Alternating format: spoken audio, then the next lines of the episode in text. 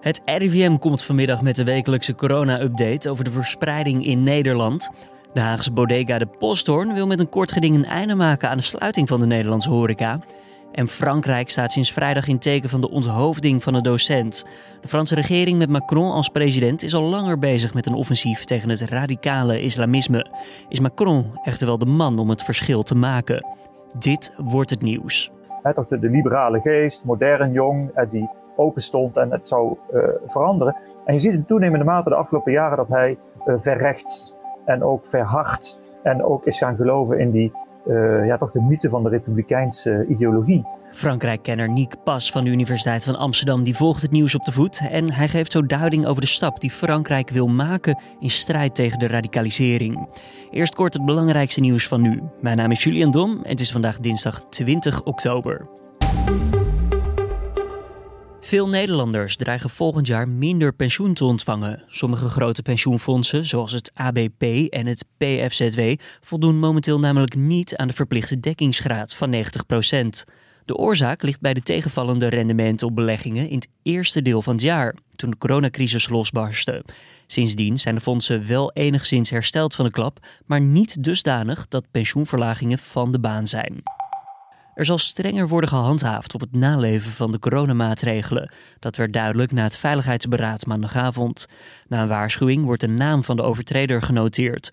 Mocht deze persoon nogmaals in de fout ingaan, dan kan hij of zij direct een bon verwachten.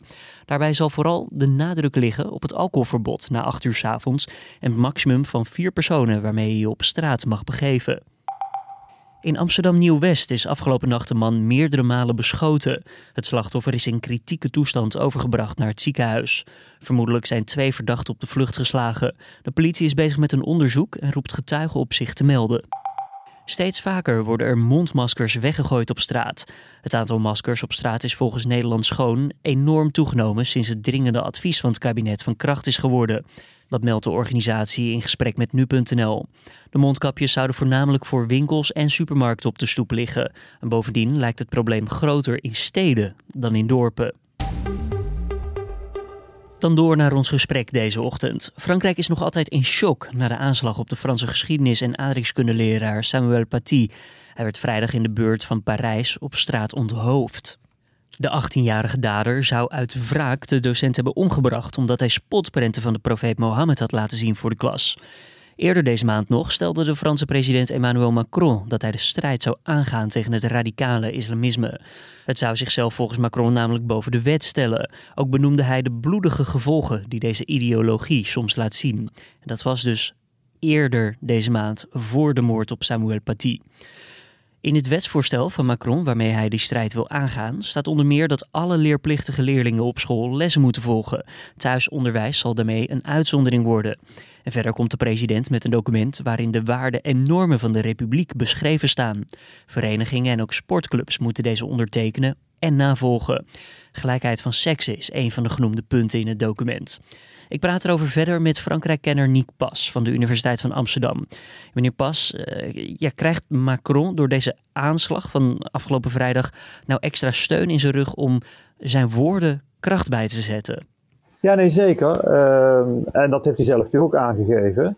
Ehm, sterker nog, uh, dus die wetgeving uh, die zit in de, in de pijpleiding. Het is begin december gaat dat naar het ministerraad en vervolgens in januari naar de Kamer, de Assemblée. Um, maar er worden op korte termijn maatregelen verwacht en geëist een, deel van, van, van de maatregelen wordt misschien ook nog meegenomen in het wetsvoorstel.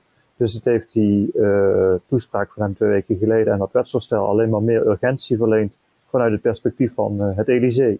Hoe moet je hier naar kijken met oog ook op de ja, eerdere aankondiging van Macron? En waar komt zo'n daad vandaan? Nou, ik ben toch geneigd te zeggen dat het een bizarre samenloop van omstandigheden uh, is.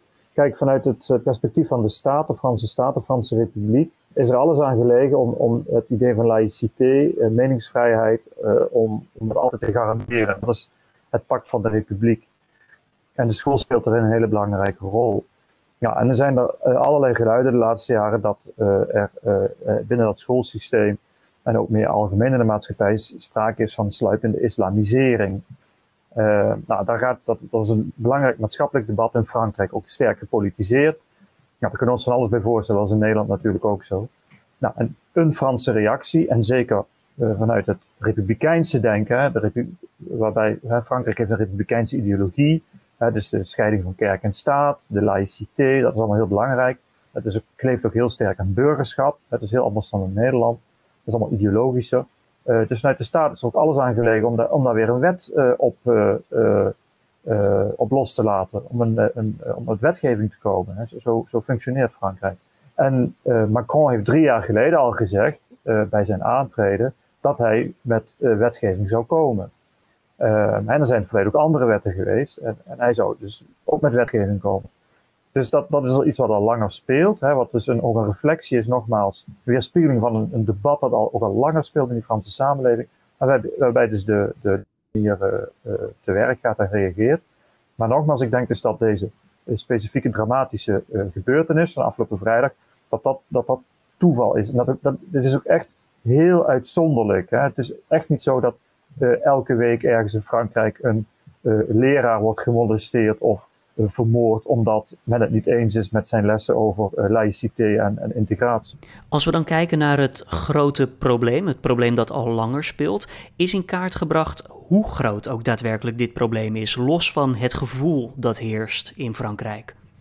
Ja, en daar, daar gaat nou precies ook de discussie over. Hè. Dus hoe moet dit nou uh, uitgelegd worden? Is het nou is het een reëel maatschappelijk probleem, afgezien van de gevoelstemperatuur? Uh, en hoe groot is dat probleem dan? En kan dat in cijfers worden gevat. Uh, maar als we even bij de scholen blijven, verschillende rapporten en verschillende uh, visies spreken elkaar daar gewoon tegen. Wat wel blijkt is dat waar er problemen zijn, waar het gaat om integratie en, en de waarden, van de Republikeinse school uitdragen, dat waar er problemen zijn die over het algemeen in dialoog, onderling, in samenspraak met ouders, worden opgelost.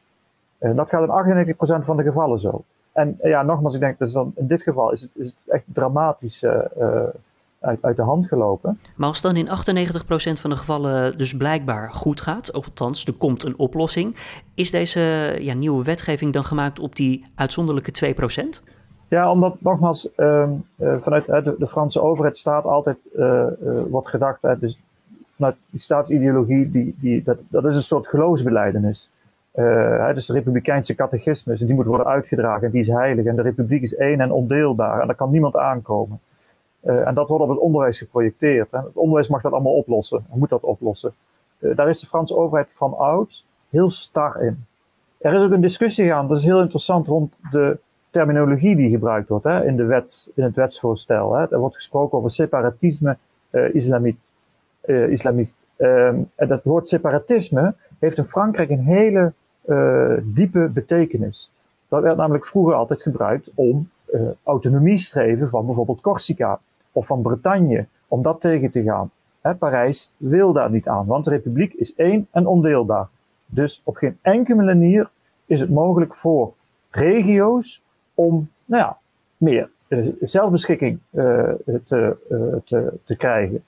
Nou, en je ziet dus nu een verschuiving van, van, van zo'n term, een semantische verschuiving van, uh, van regio's naar, naar godsdienst. Dus dat is heel pikant. En uh, dat, blijkt dus dat, blijkt dus uit dat uh, die, de Franse overheid geen duimbreed wil toegeven. En dus ook niet bereid is, nogmaals vanuit die republikeinse ideologie, om bijvoorbeeld eens wat pragmatischer hiermee om te gaan. Wat in de praktijk, nogmaals, eigenlijk heel vaak wel gebeurt. Hè? In de praktijk op scholen en in het land nou ja, uh, nogmaals, ik zeg, er zijn gesprekken, er wordt onderhandeld, et cetera, et cetera. En men komt er over het algemeen wel uit. Want dan komen we inderdaad bij de vraag van volgt de Franse overheid, volgt de president de wil van het volk? Of wil de Franse, de, willen de inwoners van Frankrijk juist iets meer ja, um, losheid, om even een term te gooien?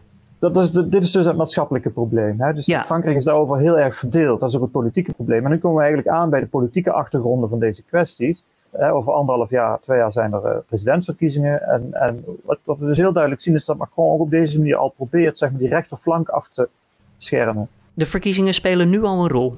Oh ja, absoluut. Die spelen al een rol, zeker. Ja. Um, uh, sowieso in, in, in, is Frankrijk een land wat tot uitermate gepolitiseerd is en waarin uh, verkiezingen altijd een rol spelen, maar, maar nu zeker dit voortraject. En wat we zien is met dat wetsvoorstel om centrum rechts, extreem rechts, ja, toch de wind uit de zeilen te nemen. Wat kan Frankrijk hiervan leren verder? Van, in, als we eerst kijken naar dit incident en verder kijken naar de invoering van deze nieuwe wetgeving. Nou, dat is even de vraag natuurlijk hoe deze wetgeving eruit komt te zien uiteindelijk. Dus wat precies nou de, de voorwaarden worden en of de wet uiteindelijk ook door, het, door de, de Conseil Constitutionnel, hè, dus de Hoge Raad, wordt, wordt geaccepteerd.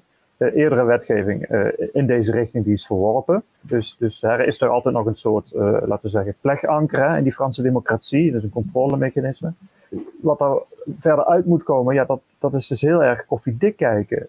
Nogmaals, het is een reflex van de republiek laat zich zien, laat de tanden zien, hè, staat ferm, wil juridisch, politiek alles dichtkitten.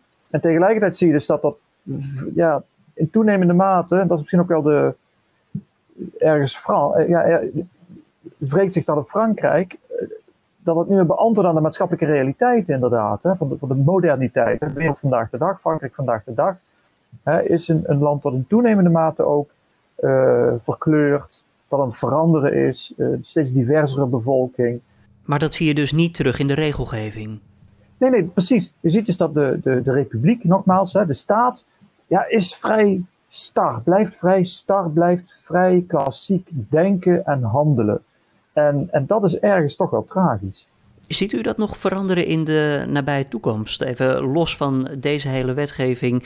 Is Frankrijk een land dat ja, een soort van bij kan sturen nog? Jawel, dat ben ik niet, niet, niet pessimistisch. Uh, maar dat, ja, dat vergt aanpassingsvermogen en dat vergt uh, op, op politici en, en, en, en leiders en, en kaders die uh, in die verandering mee willen denken. Hè. Dus, dus, dat zal niet gebeuren nu met Macron en zijn huidige voorstel?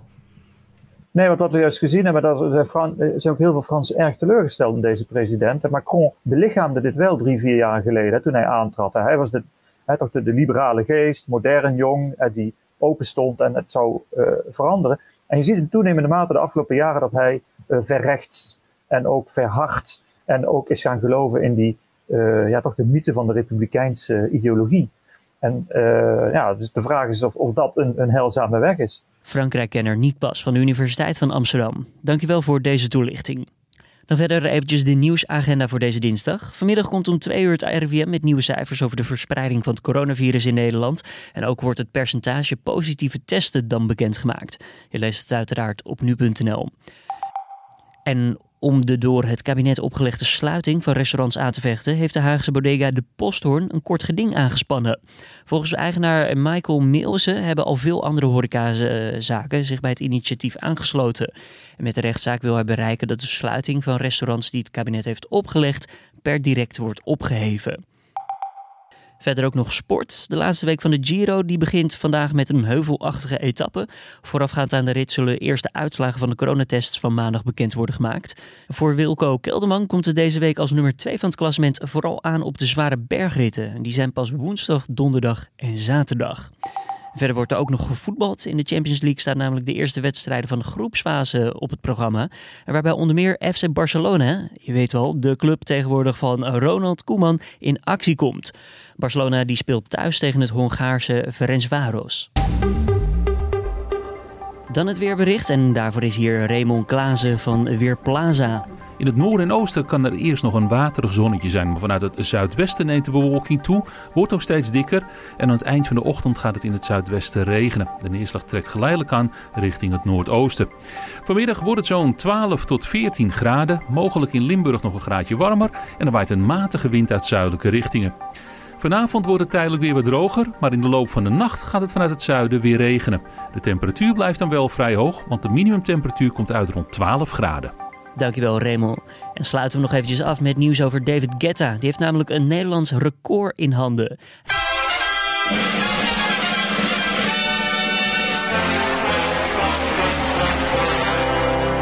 Hij staat met 629 weken het langst in de Nederlandse top 40. Daarmee verslaat de DJ onder andere Rihanna, de Rolling Stones, Armin van Buren en Madonna. Dus niet de kleinste, om het zo maar even te zeggen. David Guetta kreeg het nieuws te horen bij het programma Jinek op RTL 4. En Jinek vroeg hem eventjes eh, wat dit nou voor hem betekent. And, and I have so many friends like Martin Garrix and Afrojack. We're a big I mean, dance nation, yeah, so yeah, it's isn't it special meaning to get this award here? Absolutely, that's what I wanted to say. You know, like to get the award in the country of dance music, I'm even uh, even more touched. Al dus David Guetta bij Eva Jinek aan tafel. Dit was dan weer de Dit Wordt Het Nieuws ochtendpodcast. Deze keer voor 20 oktober 2020. Heb je tips of feedback? Stuur het naar ons toe via podcast.nu.nl. Mijn naam is Julian Dom. Mijn collega Carne van der Brink die zit hier vanmiddag weer. En ik spreek je morgenochtend.